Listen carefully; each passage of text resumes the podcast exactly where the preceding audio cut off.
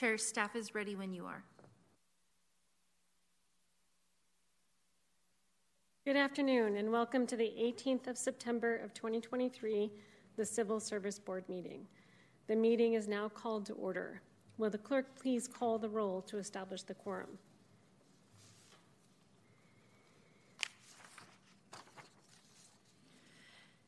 Thank you, Chair. Member Byrd? Absent. Commissioner Amanfor? It's a man for, Amanfor? and I'm here, present. Present. Uh, Vice Chair Gonzalez? Cabatic? Present. Members, uh, Commissioner Stein? Steen? Stein, present. Present. And Chair Miola? Present.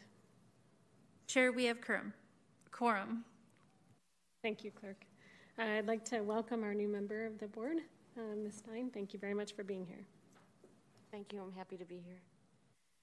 I would like to remind members of the public in chambers that if you would like to speak on an agenda item, please turn in a speaker slip when the item begins. For members of the public who wish to join virtually, please refer to the agenda for the Zoom link. Once you have joined the meeting and wish to speak, raise your hand to provide public comment when the chair confirms the public comment speaking period for your desired item. Online, if you are online, click the raise hand for the bottom at the bottom of your screen. In the mobile app, you can raise your hand by tapping the raise hand option in the More tab. And if you're calling in via telephone, to raise your hand, dial star nine, and then to unmute or mute, dial star six. Speakers will be called on by the last four digits of their phone number. You will have two minutes to speak once your item is called once you are called upon. After the first speaker, we will no longer accept speaker slips, and the raise hand feature in the Zoom will be disabled. We will now proceed with today's agenda. Please rise for the opening acknowledgments in honor of Sacramento's indigenous people and tribal lands.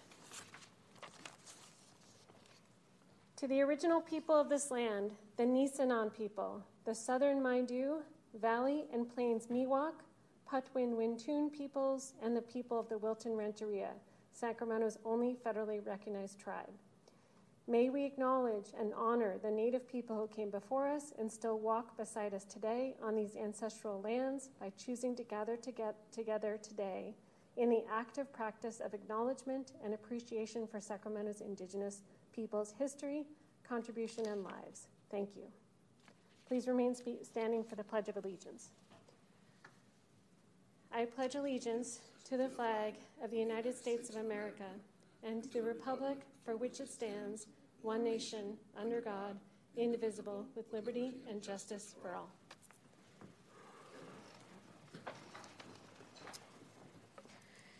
Our first business today is approval of this consent calendar.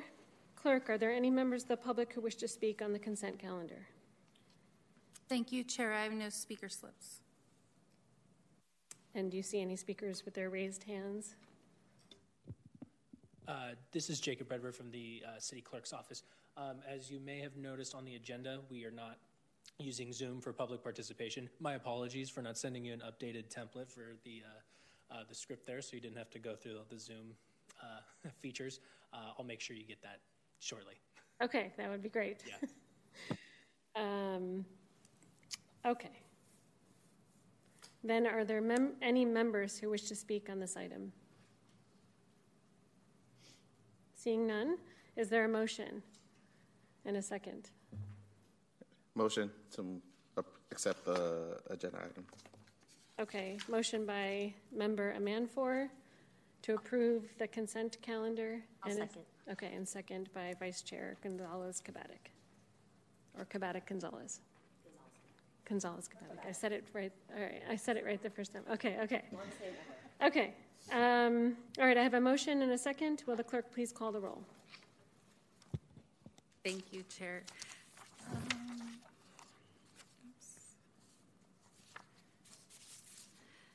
Member Byrd was absent. Member Amanfor, Aye. Vice Chair Gonzalez Cabatic, Aye. Member Stein, Abstain. and Chair Miola. Aye, Thank you. Motion passes. thank you. Uh, We will now proceed to the discussion calendar, and it's my understanding that item number two, the appeal of disqualification of Kevin Seafong from the traffic worker number one recruitment file has been withdrawn by the applicant. Is that correct? Yes. Okay, great. Thank you. And then moving to discussion item number three, appeal of the disqualification of Romeo Mata from the code enforcement officer recruitment. Does staff have, do staff, does staff have a presentation? Yes. Good afternoon, board members. I am Ebony Heaven, interim human resources manager for the Employment Classification and Development Division of the city's Human Resources Department. Um, I'm currently filling in for Juanita Salazar, who you'll see on the actual report, who had to unexpectedly be out of the office today. Today's appeal is for the disqualification of Romeo Mata from the Code Enforcement Officer recruitment. The current issue before you is whether Appellant Mata was erroneously disqualified from the recruitment per Civil Service Board 4.10C1, which is an erroneous interpretation or application for the qualification standards prescribed for the classification. For background, on June 27, 2023, Romeo Mata submitted a timely application for the posting of Code Enforcement Officer. On July 12th, Appellant Mata received a notice of disqualification stating they were not successful in the examination process. On July 20th, Appellant Mata submitted an appeal response stating in part, I would respectfully like to appeal this decision because I feel like I would be a strong candidate, rugged, smart, and able bodied that will, that will perform well at this job. While Appellant Mata's Appeals cites Civil Service Board Rule 4.10C1, I'd like to clarify their application was never evaluated to determine if they met minimum qualifications for the classification, because Appellant Mata was disqualified from the recruitment process for not successfully obtaining a passing score or passing score on the examination. For clarity, only candidates who successfully pass the examination and place on, the, uh, place on one of the top three reachable ranks on an eligible list are eligible for certification. As outlined in the job announcement, you can reference attachment two of this report. Human Resources only evaluates applications for minimum qualifications that are selected for further consideration by the hiring department. Because Appellant Mata did not obtain a passing score on the training and experience examination, the city was unable to certify them for placement on the eligible list in alignment with Civil Service Board Rule 4.3A. The director has the authority to disqualify applicants, candidates, or eligibles consistent with the provisions of these rules. The following shall constitute grounds of disqualification of an applicant, candidate, or eligible. A. Failure to meet the requirements or qualifications established for the examination as published in the announcement. Because Appellant Mata was unsuccessful in obtaining a passing score on the examination, they were disqualified from the recruitment process, and HR was unable to certify them for placement on the list. As a result, Appellant Mata was correctly disqualified from the Code Enforcement Officer recruitment pursuant to Civil Service Board Rule 4.3A, failure to meet the requirements or qualifications established for the examination as published in the announcement. As such, the Director of Personnel recommends that the Board adopt the Director's finding, determination, and decision of the disqualification of Appellant Mata pursuant to Civil Service Board Rule 4.11C6. Thank you. Clerk, are there any members of the public who wish to speak on this item? Thank you, Chair. I have no speaker slips for this item. Is there, are there any commissioners who wish oh, to I- speak on this? Someone here to speak on it? Yeah, yeah. So, is Appellant Mata here? Yes, ma'am. Okay. Would you like to speak on this item? Yes, Okay, please approach the podium.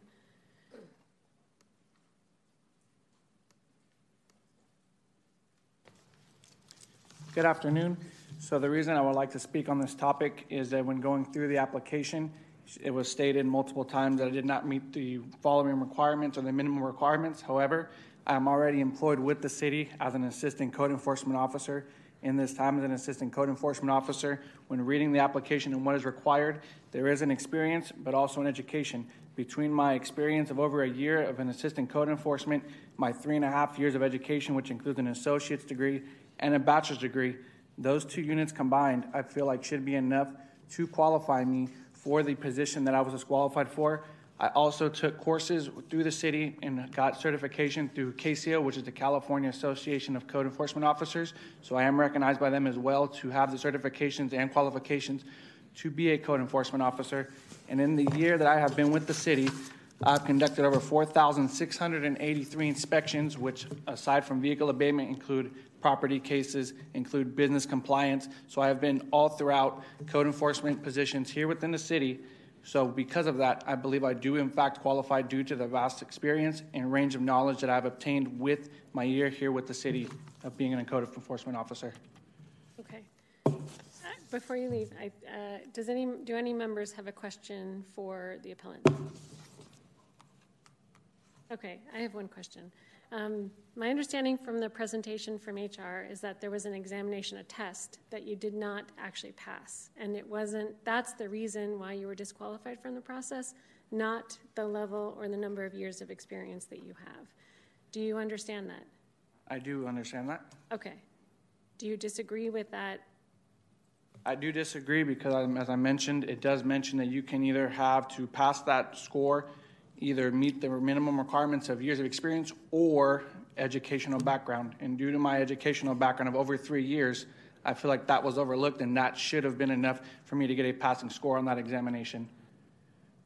Does anyone else have any questions for appellant? Yes, I actually do. Um, were you aware that in regards to the HR process that they would actually um, do the screening, which is the screening first, which is the pass or fail, prior to um, actually assessing your minimum qualifications? I was not, but I did read on the application that it does state to list if you do in fact have any sort of college education experience, which I did.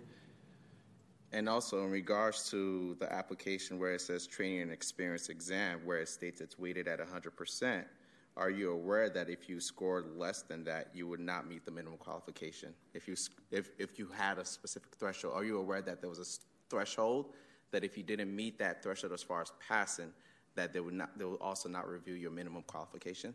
That I was not aware of, and in my interpretation, I thought that with my experience here plus my education, that that would be enough to push me forward. Because when combining my education plus my year here at the city, that's about four years of required experience. When it recommends you need at least two years of um, education or background experience as far as working as a code enforcement officer. Any other members have any questions? Uh, Member Stein?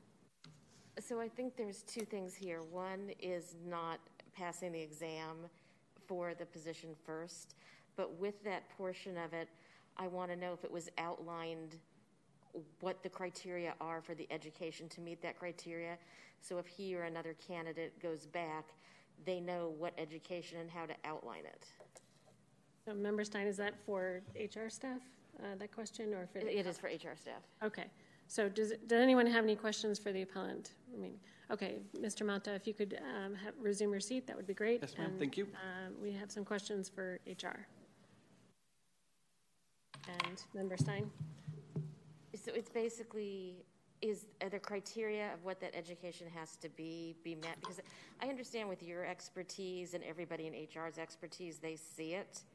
And this is a little kind of a, a tangent to the actual a- appeal, because this appeal is whether or not he qualified for this job. But in order to pass that minimum qualification, in order to be evaluated for future positions for he and any other candidates, is it spelled out what their, the, that cri- educational criteria is to be considered weighted with their work experience?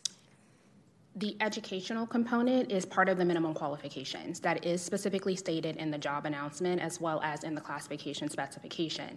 However, the qualifications for being able to move forward in the process were explicitly laid out in the selection procedure, of the job posting, which states that they would have had to pass a training and experience examination for further consideration, which would have been, had they passed the examination, they would have been sent to the department for further consideration. Should the department have decided to um, interview them, that would have come over to HR. At that point is when we would have screened for minimum qualifications. And that is when we would have looked at the education and the experience component. But to answer your question, yes, it is explicitly laid out in the job posting that they can meet any combination of education and experience to qualify for this job.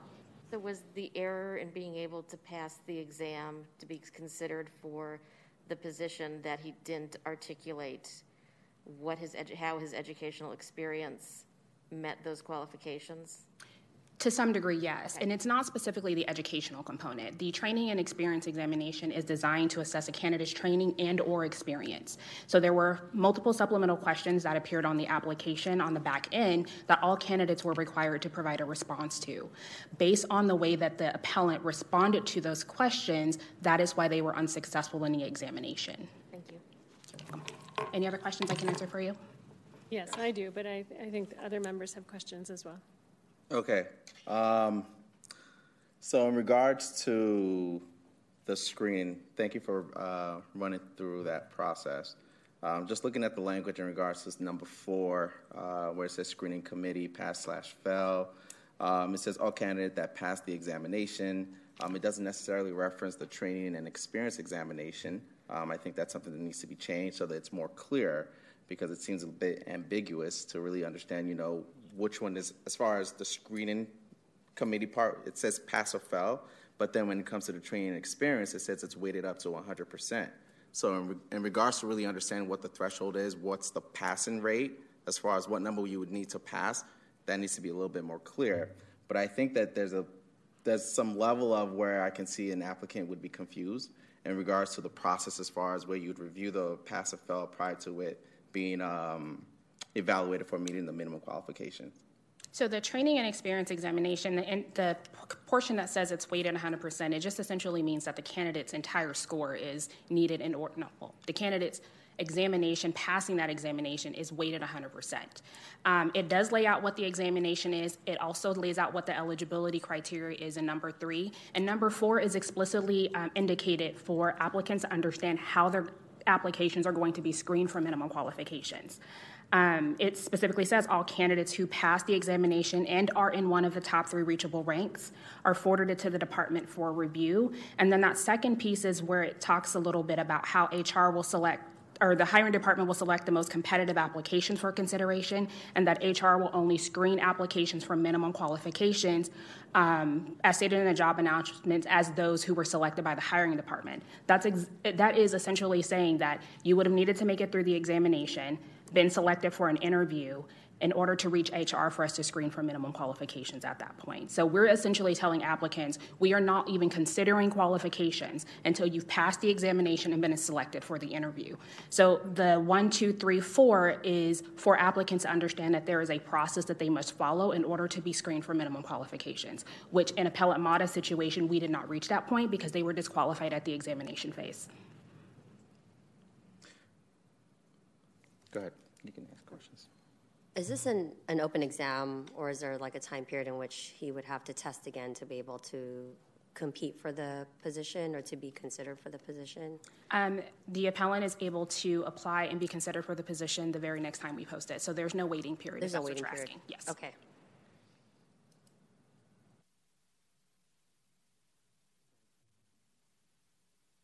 I think that was, that answered my question. Appellant Mata is able to apply again and take the examination again in the future if it, if the position is posted again. Is that correct? Absolutely, yes. Sorry. Just with a caveat, though, because Mr. Mata is here, is that they still need, you still need to pass the exam, and then they still need to reevaluate your qualifications in order to move forward That is correct for the interview process. Yes. Okay.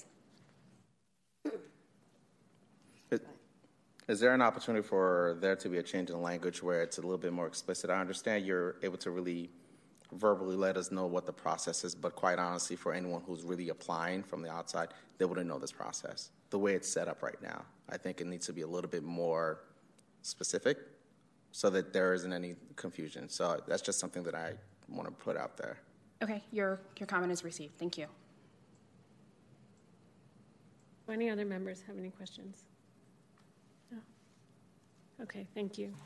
Uh, In that case, is there any comments the members would like to make, or, um, or do I have a motion?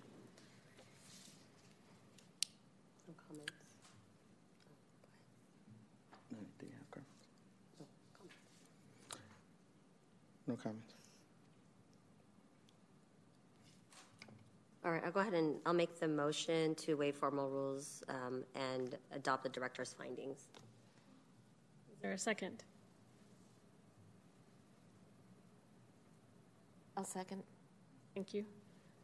Clerk, may you please call the roll? Thank you, Chair. Uh, Member Byrd is absent. Member Amanfor, Nay. Vice Chair Gonzalez Cabada, Aye. Member Stein, Aye. and Chair Miola. Aye. Thank you, motion passes. Okay, the last item on our agenda then is member comments, ideas, or questions. Uh, Do any members have any comments or wish to speak on this item? Yes? No? Given what we've been discussing here, is it possible in a, in a future meeting to have some sort of presentation on how the tests are given and how the job position positions are advertised? Going back to clarification of the language, I think sometimes when you've been involved in something and have an extraordinary amount of expertise in it, it doesn't necessarily mean that it's understandable for somebody who's not within the system and doesn't work with that nomenclature or those processes and procedures.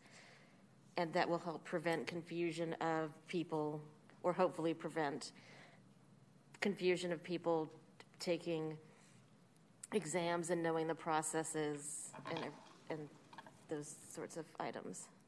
So this is not an agenda item, so we can't uh, have a long discussion about this, but if HR has a quick, brief reply um, to that particular request, we can certainly, I think, take that. Absolutely. I was just going to say that I don't know that the Civil Service Board meeting is the appropriate platform to do that, but I'm happy to schedule supplemental meetings with any of you to talk about our process so that if there's a better understanding there. And HR does go out into the community and talk to applicants regularly about our process as well. We wouldn't be able to do that together without being in a board meeting, but, um, but certainly individually, if someone had additional questions, they could certainly reach out, I think, to HR. Uh, mem- Any other questions, comments, ideas? So, sorry. So, can it be an agenda agendized item for our next meeting? There can be. If, if HR is willing to give us a presentation on sort of how this works, we certainly can consider that as in a future agenda item. Even in regards to even making recommendations, how does that even work? We cannot. Well, this is the, this is the spot for, um, for ideas or questions or future agenda items. So if you wanted to request an item be placed on the agenda in the future, you certainly request that. And then um, I can have a conversation with HR and determine whether or not there's uh, a, an ability to, to prepare a presentation, that type of thing. So, Okay. I'm fine. It's up to the It- team. Doesn't necessarily have to be like a whole meeting, maybe one, one meeting we can hear about, as she mentioned, the outreach, another day we can hear about the exams, and another day about the job postings. But I think it's very common if you're outside of a system to have confusion to apply. And if you want to have an inclusive work environment, it's really important that people understand what's going on. Yes, I do think, I mean, again, we are the appellate body, so our, our concern is on particular items as to whether or not um, an appeal has grounds to either uphold the appeal or um, uphold the recommendation of staff. But, um, but we can certainly talk about this in the future. Any other questions, comments on this agenda item? No. Okay. Are there any public comments on matters not on the agenda? Okay. And with that, that concludes today's agenda. Thank you, everyone, for your participation. The meeting is adjourned.